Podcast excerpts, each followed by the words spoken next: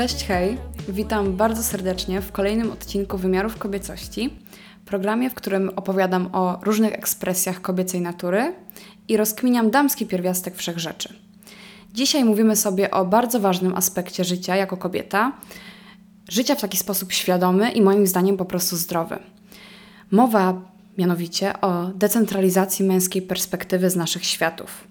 O tym, jakie są jej przyczyny, czemu my w ogóle to robimy, czemu stawiamy męską perspektywę w centrum i jakie są konsekwencje tego zjawiska, wraz z rozważaniami nad teorią uprzedmiotowienia i jej skutkami. Słuchajcie, i myślę, że najpierw trzeba się zastanowić, czym w ogóle jest centralizowanie mężczyzn i jak to na nas wpływa, na nas kobiety. Polega na takiej pogoni za aprobatą, uznaniem przedstawicieli płci przeciwnej. W tym przypadku mówimy o mężczyznach. I jak ono nam się przejawia? Przejawia się w ogromnie zróżnicowany sposób na wielu różnych płaszczyznach E, w naszym codziennym zachowaniu. Natomiast takie pierwsze, które przyszły mi do głowy, to na przykład wstawianie zdjęć na Instagrama, zdjęć, które są zrobione specjalnie pod mężczyznę, by może zdobyć jego aprobatę, uznanie, jego uwagę. I one nie są zrobione, bo to jest ważne, bo zdjęcie może być seksowne, zdjęcie może być e, gdzieś tam atrakcyjne, natomiast ono nie jest zrobione z takiego wewnętrznego poczucia bycia kobiecą i z chęci celebracji tej swojej seksowności, a raczej z chęci otrzymania walidacji od konkretnego mężczyzny bądź mężczyzn, bądź grupy po prostu. Bo to są dwie ogromnie różne sytuacje, tak energetycznie. W jednej celebrujemy własną autonomię i nasze własne zdanie o sobie, w drugiej robimy coś pod kogoś dyktando w pewien sposób, oczywiście w naszych umysłach. To może być też na przykład przestanie malowania sobie ust na brązowo, bo ktoś tam ci powiedział, albo kolega skomentował, że mu się to nie podoba, że mu się podobają czerwone usta. Może się pojawiać na przykład w postaci takich obsesyjnych myśli o tym, jak wyglądam, czy jestem idealna i czy się spodobam konkretnemu chłopakowi, bądź czy się podobam każdemu na ulicy, kto obok mnie przychodzi. Może być to też na przykład usuwanie tatuażu, bo twój chłopak stwierdził, że jest brzydki i mu się nie podoba. Słuchanie muzyki, która tak naprawdę wcale ci się nie podoba, ale twój chłopak jej słucha i chcesz być zaakceptowana przez niego. Słuchajcie, no przykładów jest tyle, że mogłabym wymieniać i wymieniać, ale myślę, że wszystkie gdzieś tam wiemy o co chodzi i doświadczyłyśmy tego uczucia, bądź chociaż byłyśmy e, świadkami takich zachowań. I teraz sprawa wygląda tak. Oczywistym jest, że jako gdzieś tam również zwierzęta, częścią naszej perspektywy zawsze będzie z angielskiego nasza made value – czyli nasze poczucie wartości w związku z atrakcyjnością dla płci przeciwnej. I tutaj ja tego nie demonizuję i absolutnie nie chcemy demonizować tej potrzeby, jednak to, co jest istotne, to ma być część naszego doświadczenia rzeczywistości. Jednak dużo z nas wpada w pewnego rodzaju obsesję związaną z naszą, co istotne, często bardzo skrzywioną przez chociażby specyfikę kultury, w jakiej żyjemy, perspektywę naszej, powiem tak wręcz przedmiotowo, wartości rynkowej na rynku matrymonialnym. Boże, brzmi poważnie. I tutaj warto się zastanowić, jakie mogą być tego przyczyny. I słuchajcie, jest taka pani psycholog, Mary Piper, i ona po swoich doświadczeniach jako terapeutka zauważyła taką pewną dziwną prawidłowość wśród młodych dziewczyn. Napisała więc książkę, w której opowiada o losach nastolatek, nawiązując do szekspirowskiej historii Ofeli z Hamleta. I Ofelia przed wejściem w wiek młodzieńczy była szczęśliwą i pełną wiary w siebie dziewczynką. I wraz z wejściem w wiek młodzieńczy traci jakby swoją osobowość, żyjąc jedynie po to, by zdobyć uznanie i aprobatę Hamleta. Ofelia traci w ten sposób swoją tożsamość pośród tych kaprysów i oczekiwań otaczających ją mężczyzn. I tutaj Piper twierdzi, że współcześnie dorastające dziewczęta często tracą swoje, swoje autentyczne ja na rzecz miażdżących standardów współczesnej kultury. Ta metafora utonięcia, jak dzieje się z szekspirowską Ofelią, jest używana do opisania tego, w jaki sposób dziewczęta mogą zanurzyć się pod tą presją społeczną i nigdy nie wypłynąć z powrotem na powierzchnię. Swoją drogą jest to naprawdę fascynujące, że już Szekspir opisywał to zjawisko, to tylko świadczy o tym, że nie jest to nic nowego i że jest to głęboko zakorzenione w naszej kulturze. Jest dużo przesłanek, by wnioskować, że dziewczynki dorastając nagle zaczynają przerabiać te swoje unikalne cechy na taką właśnie bezosobową, akceptowalną dla innych rówieśników płci przeciwnej formę. Ta potrzeba bycia lubianą, akceptowaną przez chłopców przyćmiewa autentyczną ekspresję, która bywa czasem, jak to mamy my ludzie, surprise, kobiety to ludzie, bywa niepoprawna, bywa dziwaczna i w rezultacie po prostu czasami nieatrakcyjna. Ta pogoń za chęcią bycia atrakcyjną przejawia się w tym, że przestajemy wygłaszać własne zdanie, opinie, które są inne od większości. Oczywiście do tego jeszcze dochodzi nam to, że dziewczyny są też często seksualizowane już w bardzo młodym wieku, przez co czują, że ich wartość jest związana z ich wyglądem fizycznym i atrakcyjnością seksualną dla mężczyzn. Dziewczynki, by stać się atrakcyjne, wypłukują się z wszelkiego ja, by w tej prawie że bezosobowej formie może, ale to może, móc zostać zaakceptowane. Także w tym całym rozważaniu o pogoni za męską walidacją nie chodzi o poniżanie, pozbycie się chęci budowania związku i podobania się. To nie ma być po prostu centrum Twojego wszechświata. Chodzi o to, by męska perspektywa na Twoje działania nie była kompasem, na podstawie którego się wypowiadasz, czytasz, słuchasz i postępujesz. Ogólnie podejmujesz wszystkie swoje decyzje. Nie wsiadamy więc do pociągu nienawidzenia i gardzenia mężczyznami, tak samo jak nie wsiadamy do takiego, gdzie ich opinia o nas mówi cokolwiek o naszej wartości. Słuchajcie, i nie może się dzisiaj obyć bez wejścia głębiej w to, jak to wpływa na naszą psychikę. Badania powiązały ciągłe uprzedmiotowienie kobiecych ciał z niekorzystnymi skutkami psychicznymi.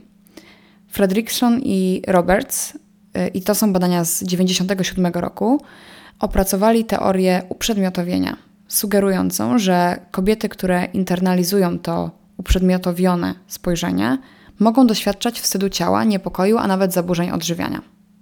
I teoria uprzedmiotowienia zakłada, że dziewczęta i kobiety są traktowane i tak wprowadzane w naszą kulturę, aby zinternalizować perspektywę obserwatora jako główny pogląd na ich fizyczne ja. Ja to powtórzę, bo to jest skomplikowane i zastanówcie się nad tym. Dziewczęta i kobiety są traktowane w ten sposób, aby zinternalizować perspektywę obserwatora bądź obserwatorów jako ich główny pogląd na fizyczne ja. My jesteśmy uczone, że perspektywa innych na temat naszego ciała jest częścią nas, że to świadczy o nas. I wspólnym wątkiem biegnącym przez wszystkie formy uprzedmiotowienia seksualnego jest doświadczenie bycia traktowanym jako ciało lub zbiór części ciała. Cenione, uwaga, bardzo ważne, głównie ze względu na jego wykorzystanie lub konsumpcję przez innych. Wykrzyknik, wykrzyknik, wykrzyknik. Tak mam w notatkach, słuchajcie. Jak mówią badacze, nie wszyscy mężczyźni uprzedmiotawiają seksualnie kobiety, a nawet w rzeczy samej wielu z nich decyduje się tego nie robić i prawdopodobnie w konsekwencji mają bogatsze relacje z kobietami. Tutaj to są badania z 1989 roku Stoltenberga. Ale co ważne, ponieważ seksualnie uprzedmiotowione spojrzenie nie jest pod kontrolą kobiet, no to niewiele kobiet może całkowicie uniknąć tego kontekstu, tego kontekstu postrzegania ciała jako czegoś osobnego i czegoś, co jest cenione za jego użytek. I tutaj badacze bardzo fajnie rozbili e, konsekwencje, jakie z, tego, z tej specyfiki naszej kultury e, płyną. I mamy tutaj cztery takie główne, o trzech sobie opowiemy po kolei. Najpierw powiemy sobie o emocji wstydu. By rozumieć, jak wstyd na nas, kobiety, wpływa, musimy sobie go wyjaśnić. Wstyd generuje takie intensywne pragnienie ukrycia się, ucieczki przed bolesnym spojrzeniem innych lub zniknięcia wraz z poczuciem często bezwartościowości i bezsilności. Ta negatywna emocja wstydu pojawia się, gdy ludzie oceniają siebie względem do jakiegoś zinternalizowanego lub kulturowego ideału i po prostu wypadają słabo w ich mniemaniu. Tutaj powołujemy się na Darwina. Osoby doświadczające wstydu mają tendencję do przypisywania swoich niedociągnięć globalnie, do siebie jako całości. Na przykład, jestem złą osobą, a nie wąsko do swoich konkretnych działań. Na przykład zrobiłem coś złego. Darwin uchwycił również to, jak ta internalizacja cudzego spojrzenia jest kluczowa dla doświadczenia wstydu, bo nie jest to po prostu prosta czynność zastanawiania się nad własnym wyglądem, ale myślenie o tym, co myślą o nas inni. Wstyd wynika zatem z połączenia negatywnej samooceny z potencjałem ekspozycji społecznej. No i są takie badania, które wykazały, że kobiety doświadczają więcej wstydu niż mężczyźni. Po pierwsze, też w kulturze amerykańskiej, z czasów, kiedy to badanie było, a, zostało stworzone, Amerykanie byli nieustannie narażeni na obrazy wyidealizowanych kobiecych ciał. I to są dane z 1991 roku, kiedy chociażby pierwsze strony pornograficzne dopiero zaczynały raczkować, a internet nie był jeszcze tak rozwiniętym i ogromnym medium. Nie było Instagrama, więc możemy się tylko domyślać, co się dzieje teraz. I że ta ekspozycja na idealne wzorce piękna jest jeszcze większa. I to jest ciekawe, słuchajcie, bo omawiając własną pogardę dla grubych kobiet, psychiatra Irwin Jalom nazywa ich ciała profanacją, pytając, jak śmieją narzucać to ciało reszcie z nas. Ta korekta ciała jest motywowana więc wstydem, potrzebą spełnienia społecznych standardów piękna, co wręcz unosi je do statusu moralnego obowiązku. W ten sposób kobiety, które nie spełniają tego obowiązku, zostają uznane za niecywilizowane i niemoralne. Tak więc to takie nawykowe skupianie się na i ocenianie kobiecych ciał które jest propagowane przez naszą kulturę, prowadzi część kobiet do doświadczenia wstydu, które nie dość, że jest powtarzalny, nie dość, że jest trudny do złagodzenia, to jeszcze jest konstruowany jako w ogóle kwestia moralności. Brzmi dosłownie jak przepis na szaleństwo dla młodych kobiet, szczególnie kobiet, które są jeszcze nieosadzone w swojej tożsamości, które dopiero budują poczucie własnej wartości i w ogóle poczucie bycia ja, w relacji z innymi, jak pamiętacie z drugiego odcinka. Omówiłyśmy sobie wstyd, ale pojawia się również emocja lęku, z angielskiego anxiety. I tutaj ludzie ogólnie doświadczają tej emocji lęku, gdy spodziewają się niebezpieczeństwa i zagrożenia dla siebie. Jednak w odróżnieniu od strachu, te zagrożenia często pozostają niejednoznaczne i nieokreślone. Brak dokładnej wiedzy na temat tego, kiedy i w jaki sposób ciało zostanie zbadane i ocenione przez mężczyznę, może wywoływać niepokój związany z potencjalną ekspozycją w ogóle i zajmowaniem miejsca we wszechświecie i nawet wychodzeniem na ulicę. I rzeczywiście badania empiryczne dokumentują, że kobiety doświadczają większego niepokoju związanego ze swoim wyglądem niż mężczyźni.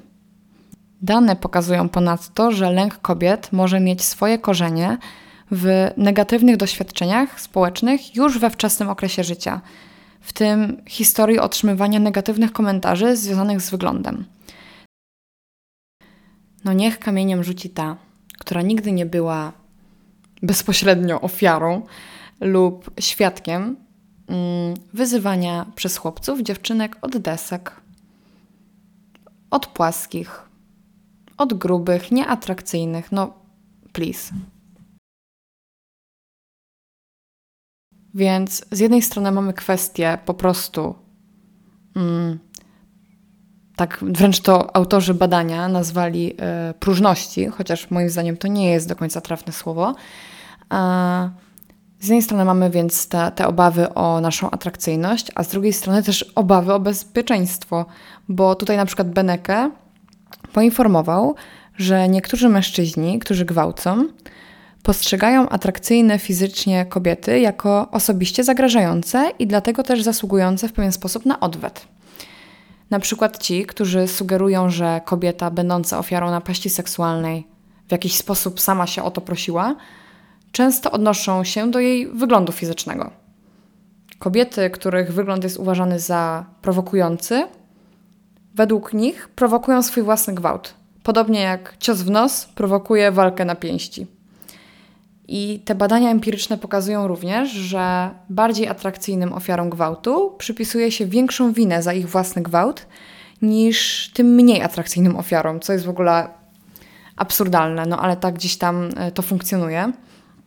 I krótko mówiąc, kultura, która uprzedmiotawia kobiece ciało, prezentuje nam, kobietom, ciągły strumień doświadczeń wywołujących niepokój, wymagając od nich utrzymywania takiej wręcz no, niemal chronicznej czujności, zarówno na nasz wygląd fizyczny, jak i na nasze fizyczne bezpieczeństwo. Do tego, jak mówimy o teorii uprzedmiotowiania, no to też to, co mnie bardzo zszokowało i co jest bardzo ważne, i ja to jakby osobiście obserwowałam w moim życiu i w życiu moich koleżanek, to jest kwestia tego, jak y, to uprzedmiotowianie wpływa na stany motywacyjne. I to jest, słuchajcie, fascynujące i mega ciekawe, bo okazuje się, że to, w jaki sposób nasza kultura traktuje nas kobiety i nasze ciała, yy, zapobiega lub wykoleja szczytowe stany motywacyjne dla nas kobiet.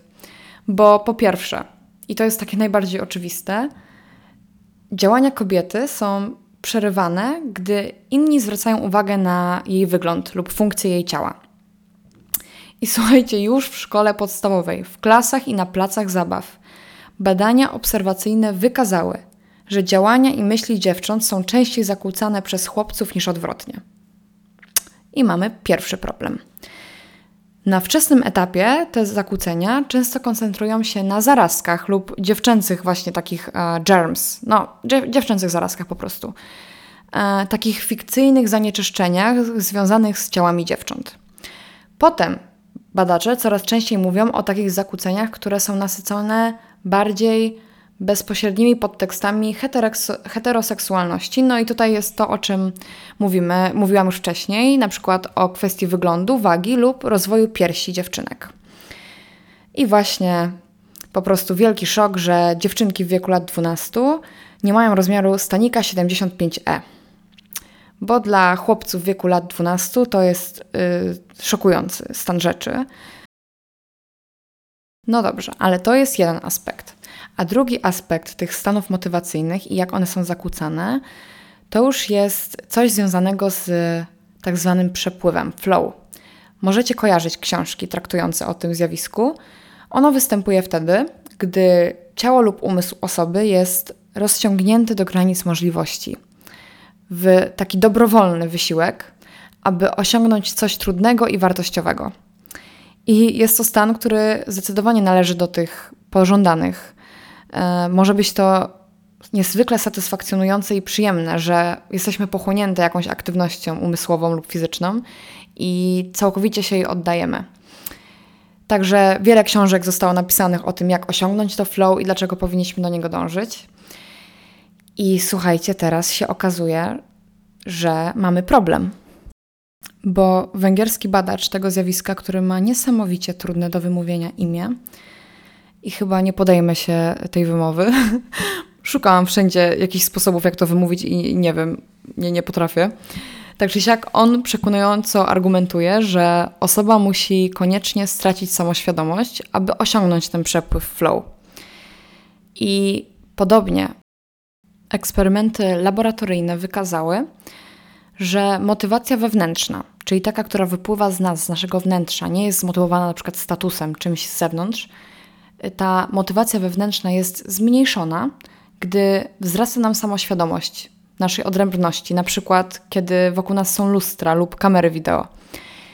I tutaj to jest ciekawe. Plant i Ryan to są dane z 1985 roku mówią o tym, że internalizacja przez kobiety perspektywy obserwatora na ich ciało z definicji tworzy formę samoświadomości.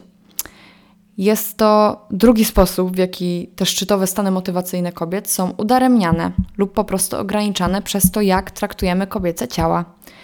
Więc bycie podwojonym, postrzeganie siebie odrębnie od naszego ciała, jak to ujęła de Beauvoir, jest po prostu niezgodne z jednomyślnością stanów przepływu, tego stanu flow, do którego wszyscy tak yy, dążymy lub chcielibyśmy kiedyś go doświadczyć. I powiem Wam, że szczególnie ten aspekt dotyczący stanów motywacyjnych i tego, jak to wpływa na naszą sprawczość, był dla mnie szczególnie przerażający, ale jednocześnie tak trafny. I te obsesyjne myśli na temat tego, jak my wyglądamy dla mężczyzn, nie dość, że są głęboko zakorzenione w naszej kulturze, to jeszcze czynią z dziewczynek pełnych życia i własnej osobowości, przerażone i nadmiernie skupione na opinii innych mężczyzn istoty.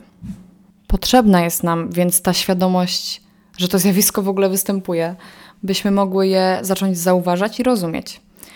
Skoro rozumiemy, jakie są skutki i jak możemy kompletnie zatracić siebie, naszą tożsamość pod wpływem tej chęci przypodobania się, i jak to zaburza nawet naszą głęboką chęć do bycia sprawczymi, do tworzenia. Czas na zmianę, czas na scentralizowanie siebie. Świadomość otwiera nam drzwi do świata, w którym w centrum jest Twoja opinia o sobie, Twoje pasje i zainteresowania, Twoje upodobania dotyczące tego, jak chcesz żyć, jak chcesz się zachowywać, ubierać, co wstawiasz na Instagrama, jaką szminkę chcesz nałożyć, o ile w ogóle masz na to ochotę. Jak śpiewa Beyoncé w piosence Pretty Hearts, to nie nasze twarze i ciała potrzebują operacji, a nasze dusze, a dokładniej nasza grupowa świadomość. I w ogóle, by the way, może się wydawać to zaskakujące, ale istnieją nawet dowody. To są badania Fredricksona. Ogólnie całe to zbiorcze badanie, do którego się powołuję i dzisiaj tak dużo y, o nim mówię, będzie oczywiście w opisie tego odcinka. Natomiast są badania, które sugerują, że po chwilach samoobiektywizacji kobiety wykazują obniżone funkcjonowanie poznawcze i motoryczne. I pojawia się taki tak zwany mental drain, czyli to zjawisko wpływa nawet na to, jak my funkcjonujemy poznawczo i motorycznie. Kiedy mamy już tą naszą piękną świadomość tego, jak to na nas wpływa, to możesz się zastanowić, kim jesteś ty. Co zawsze chciałaś robić, ale byłaś na przykład zbyt zajęta swajpowaniem w poszukiwaniu walidacji na Tinderze. Może zawsze chciałaś grać na pianinie, może wziąć lekcję tańca, może marzyło ci się spróbować jogi. Wypełnij swoje życie aktywnościami, które cię intrygują, interesują i zawsze chciałaś ich spróbować, ale może nie miałaś okazji. Pomysłów jest naprawdę wiele. Możesz zacząć malować, rysować, śpiewać, tańczyć, Jezu, pisać opowieści, czytać książki, biegać, szyć. Jenysiu jest tego tyle, że naprawdę. Waliduj tą swoją sprawczość i swoją perspektywę, swoje upodobania. Musimy zacząć żyć świadomie i świadomie zmierzać do zdecentralizowania męskiej perspektywy i zaprzestać stawianiu na piedestale mężczyzn i ich opinii o nas. Słuchajcie, ja zawsze mówię, opinie są tanie, każdy ma jakąś i każdy może jakąś mieć. Jeśli całą naszą osobowość budujemy na subiektywnych oczekiwaniach innych, to totalnie tracimy siebie. Noś więc buty, z których twój chłopak się śmieje i słuchaj muzyki, która ciebie oskrzydla, nawet jeżeli jest to pop dla dziewczyn i jacyś chłopacy skomentują to jako mało wyniosłe i mało skomplikowane. Słuchajcie, związek to jest coś, co ma nam życie upiększać i uskrzydlać w dużej mierze i nadawać nam fajnego znaczenia, ale ma być zgodny z naszą wewnętrzną integralnością. Przy odpowiednim doborze można sobie pięknie razem wzrastać i zachowywać swoją odrębność, jednocześnie budując coś wspólnie.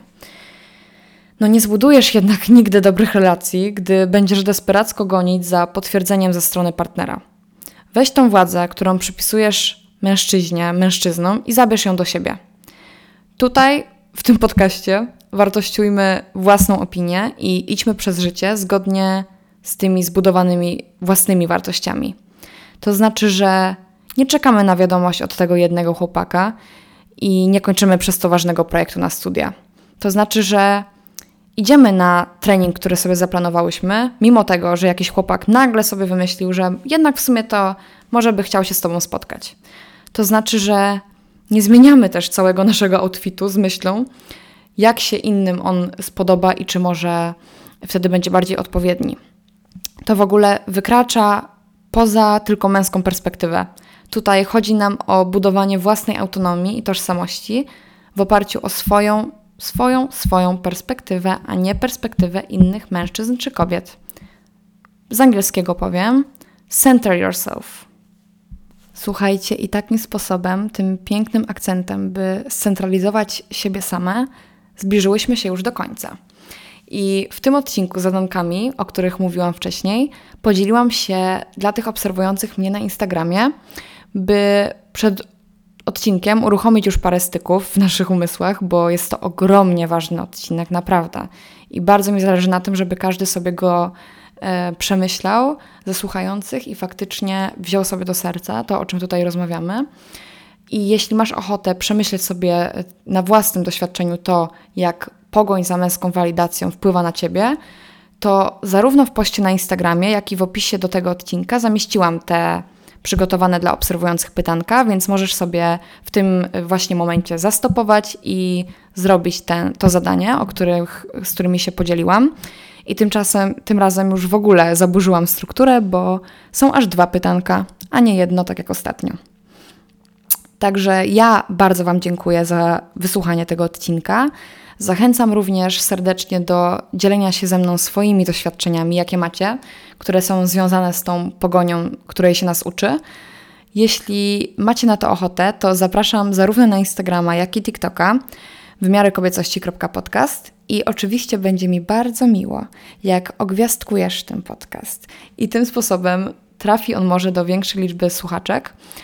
I jeszcze raz życzę Tobie, byś była dla siebie bardziej w centrum, byś odkrywała dla siebie, co ci się podoba, co ty kochasz, co ty lubisz i czego nie lubisz, i nie zmieniała swoich planów, swoich celów, swoich upodobań pod kogoś, kim nie jesteś, by uzyskać aprobatę innych. Wiem, że jesteś do tego zdolna, wiem, że kultura trochę nam to wszystko przeinacza, ale jestem pewna, że każda z nas może osiągnąć ten etap, kiedy jesteśmy tak zajęte poznawaniem siebie i zajmowaniem się rzeczami, które nas pasjonują, że budujemy i mamy tą własną kobiecą autonomię.